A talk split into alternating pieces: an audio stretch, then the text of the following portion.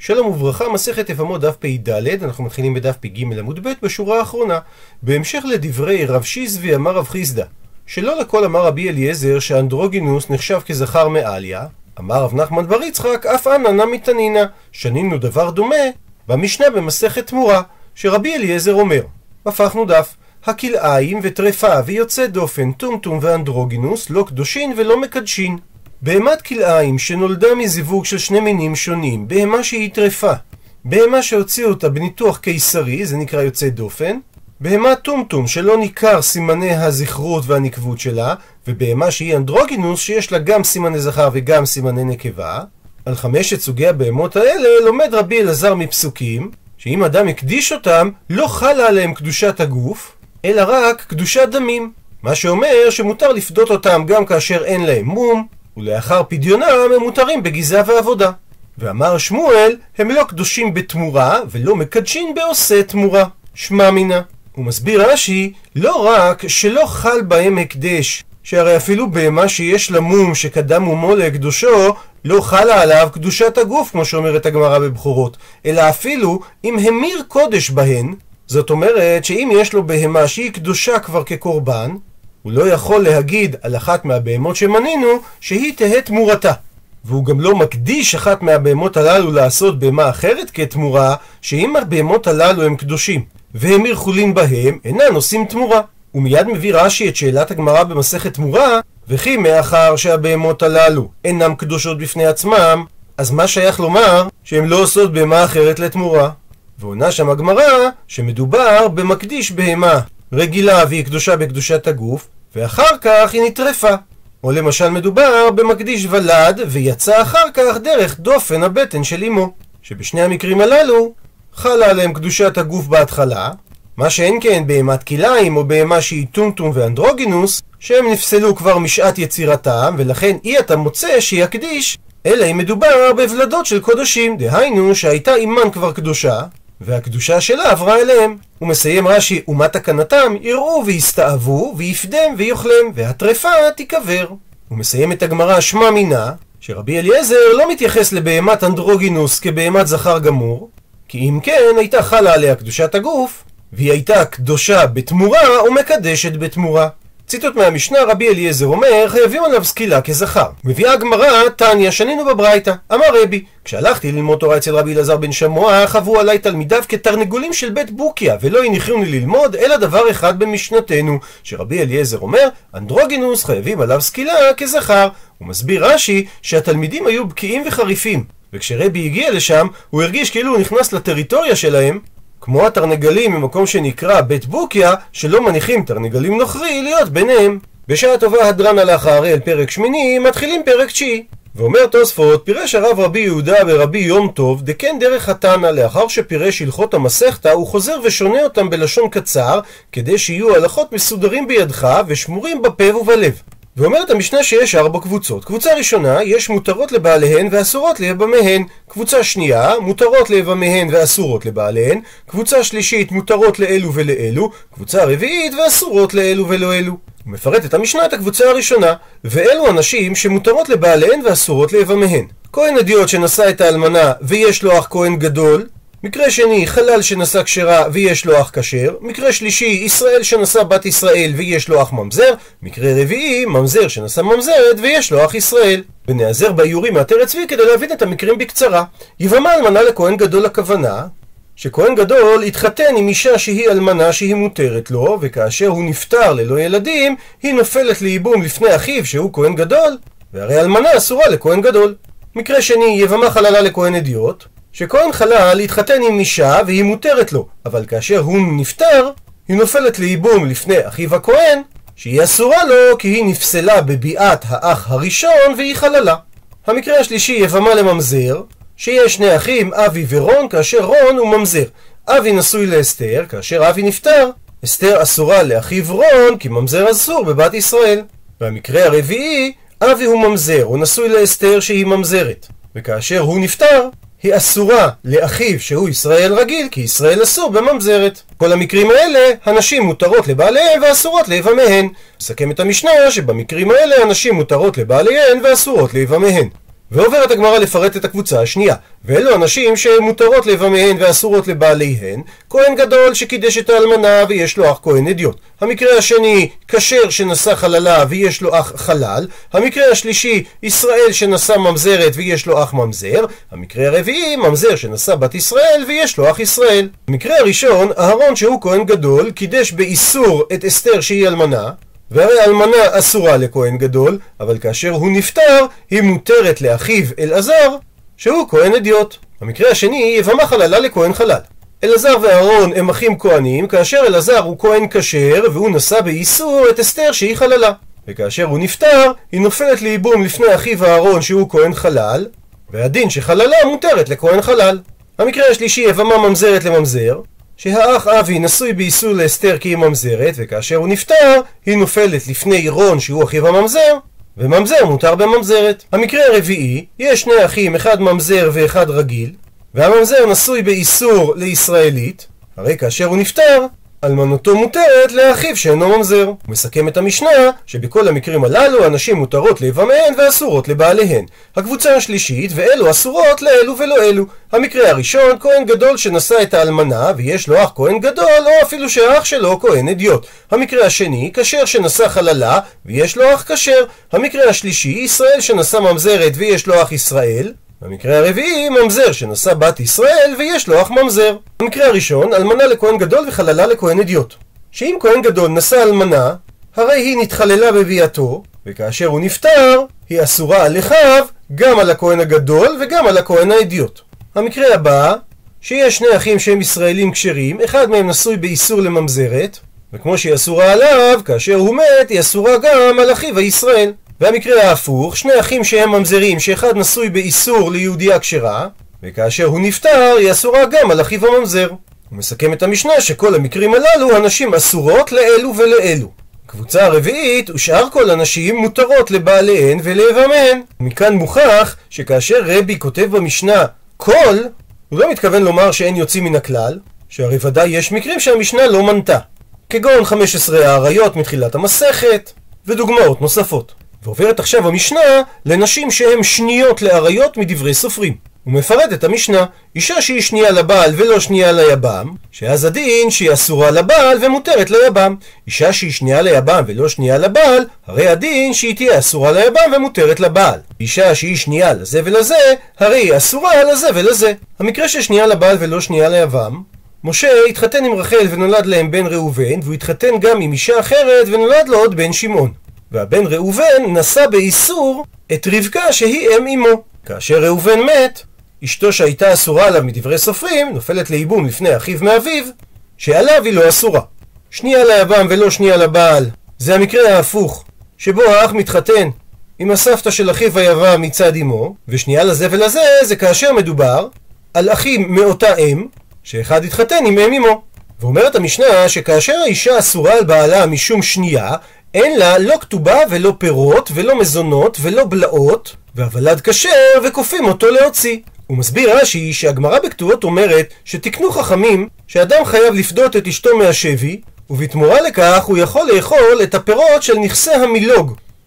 ואומרת המשנה שאישה שהיא באיסור שנייה לבעלה, כנסו את החכמים שאין לה לא כתובה ולא פירות ולא מזונות ולא בלעות. שחכמים כנסו אותה שכאשר היא יוצאת מבעלה, היא לא תקבל את כתובת נכסי צאן ברזל שהכניסה לו משלה בתורת כתובה, ונכסי צאן ברזל הכוונה לנכסים שהיא הייתה אמורה לקבל כפי הערך שהם היו שווים בשעה שהיא הכניסה לו אותם, ובנוסף, יש גמרא במסכת כתובות שאומרת שחכמים תיקנו שבעל חייב לפדות את אשתו מהשבי, ובתמורה לכך תיקנו שהוא יכול לאכול את פירות נכסי המילוג, שהם נכסים שלא כלולים בכתובה, והבעל אוכל את הפירות כל זמן שהם נשואים, וכאשר הם נפרדים, היא מקבלת את הנכסים כפי שהם באותו הרגע.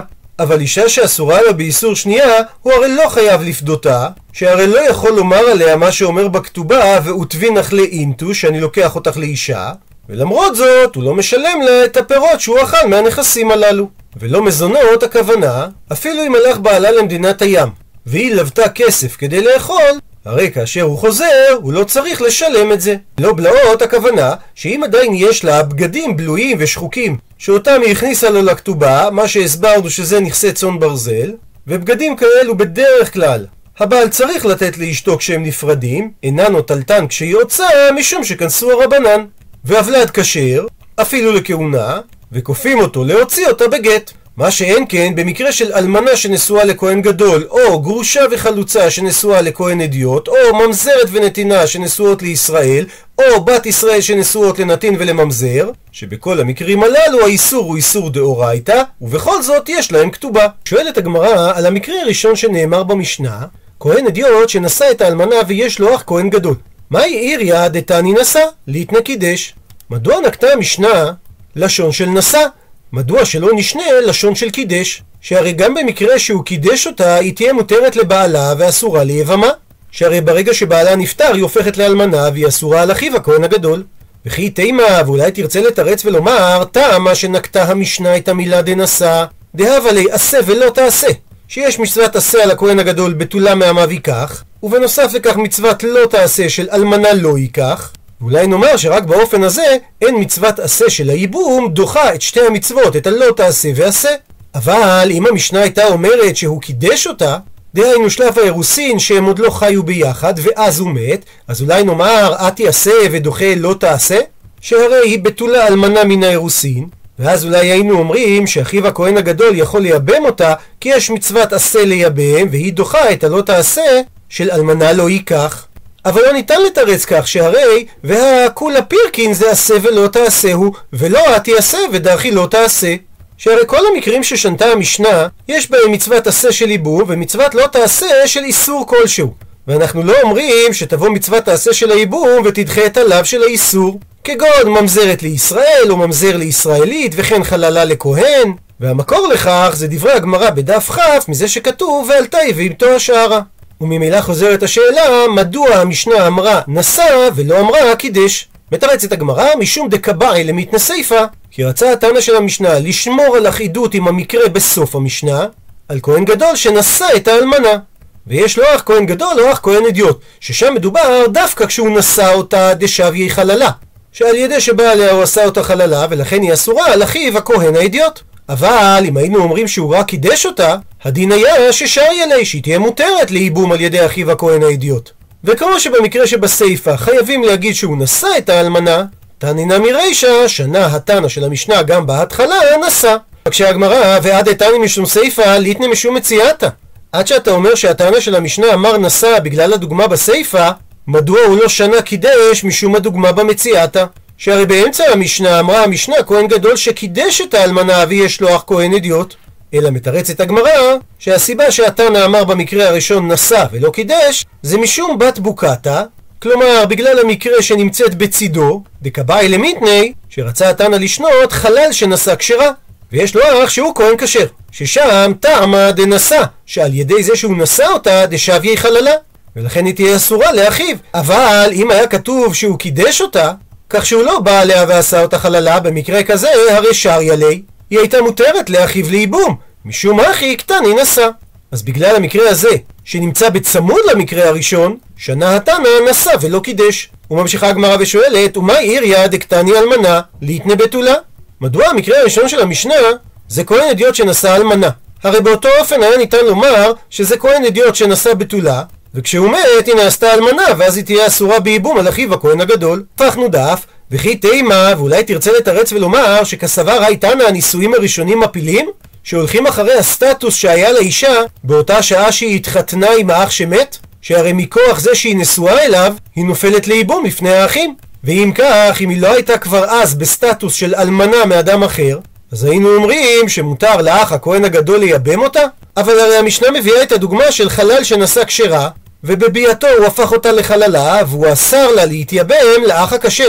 ולא אמרינן נישואים הראשונים מפילים. שהרי אם היינו אומרים נישואים הראשונים מפילים, היא הייתה כשרה בשעת הנישואים, והיינו אומרים שהאח הכשר יכול לייבם אותה. אם כך, חוזרת השאלה, מדוע במקרה הראשון מדובר על כהן אדיוט שנשא את האלמנה, ולא כהן אדיוט שנשא את הבתולה?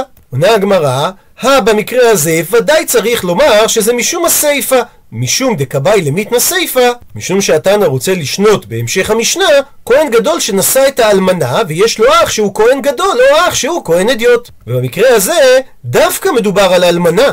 אבל אם היה מדובר על בתולה, הרי חזי לי, היא כן הייתה ראויה לייבום על ידי האח שהוא כהן אדיוט. משום הכי קטני אלמנה.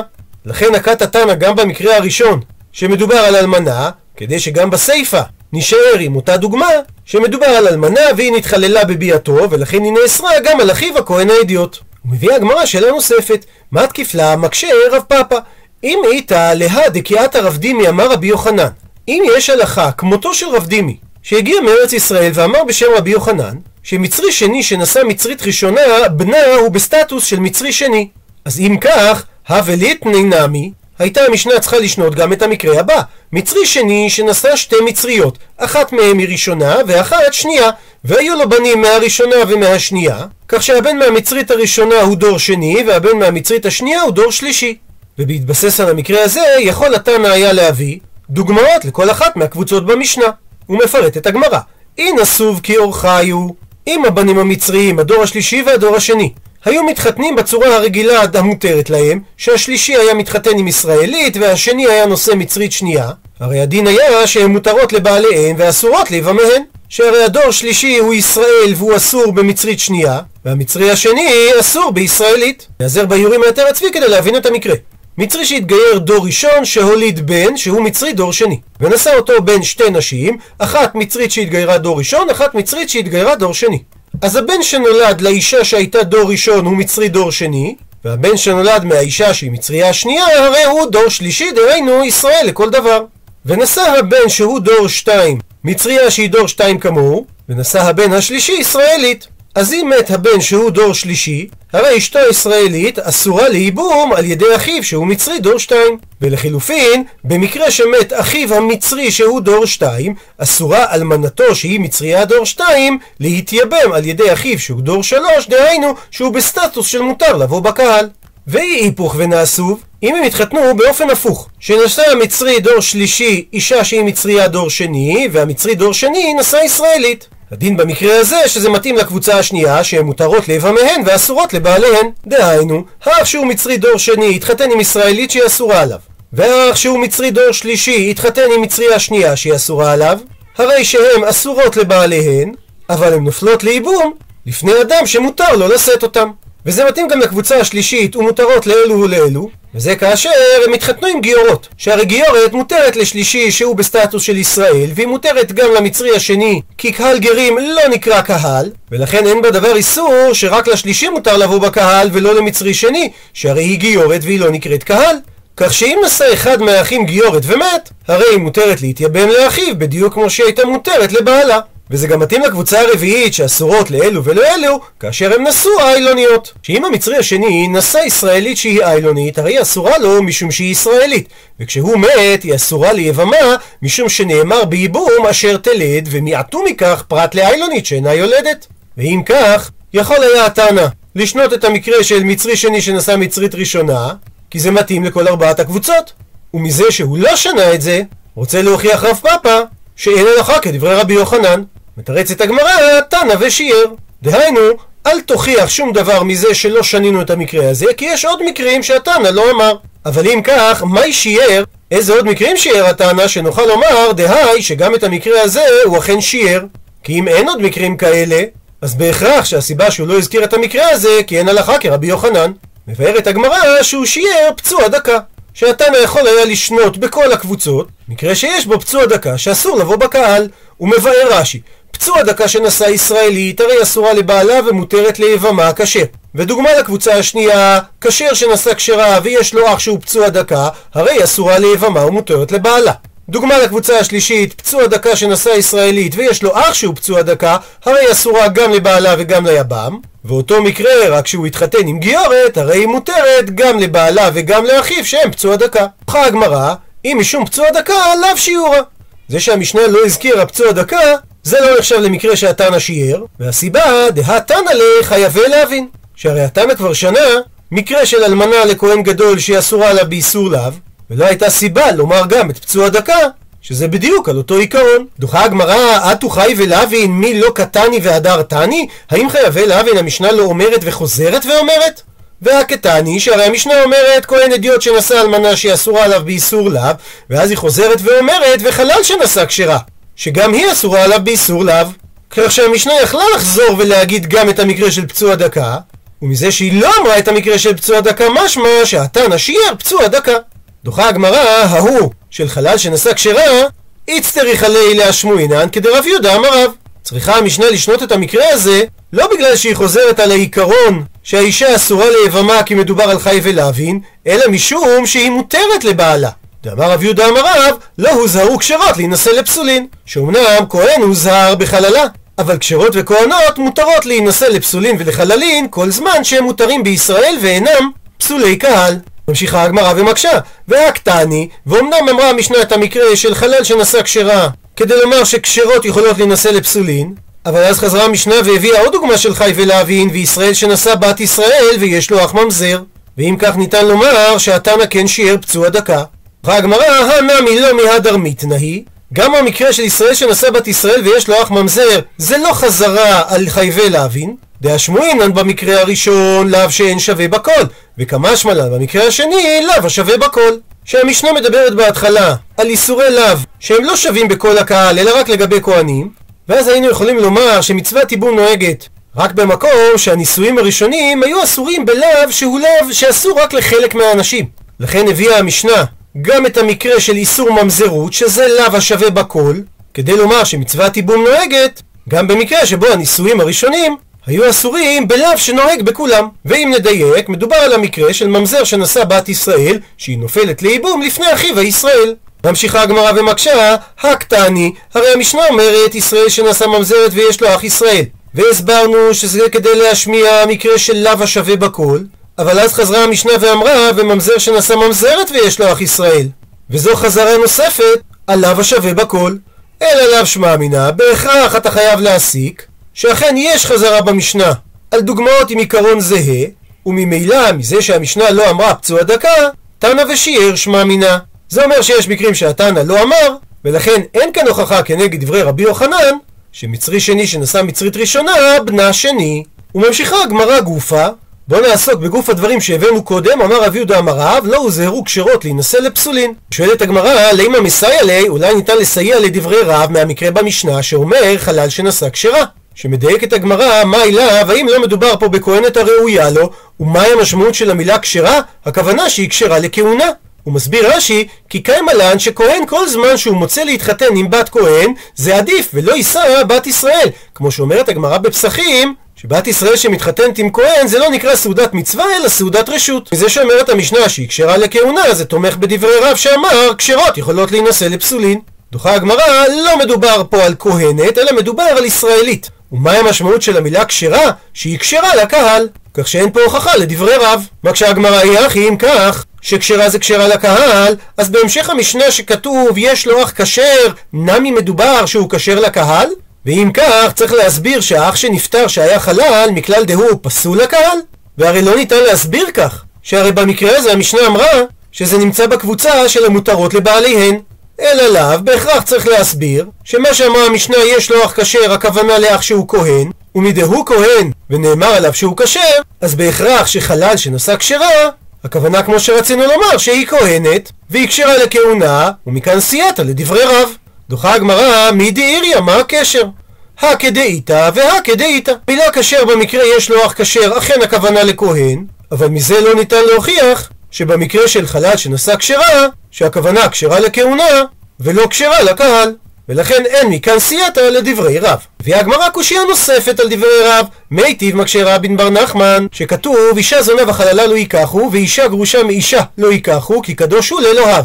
ומזה שהפסוק חוזר פעמיים, לא ייקחו לא ייקחו, מלמד שהאישה מוזהרת על ידי האיש, שזה בא להזהיר כהנות כשרות שלא ינסו לחללים. וזה עומד בסתירה לדברי רב. עונה על כך אמר רבא שצריך להסביר את הברייתא באופן הבא כל אחד הוא מוזר היא מוזהרת, וכל אחד הוא לא מוזר היא לא מזדהרה. שהפסוק לא בא להזהיר כהנות כשרות מלהינשא לחללים, אלא הוא בא להזהיר נשים שהן פסולות שלא להינשא לכשרים. שכמו שהכהן מוזר שלא לקח זונה וחללה, כך היא הפסולה שהיא זונה או חללה מוזרת שהוא לא יישא אותה לאישה. בבקשה על כך הגמרא, והא מהכה נפקא? האם הלימוד הזה נלמד מכאן? והרי מדרב יהודה אמר רב נפקא, דאמר רב יהודה אמר רב, וכן דבר רבי ישמעאל, וכן שנינו בבית המדרש של רבי ישמעאל.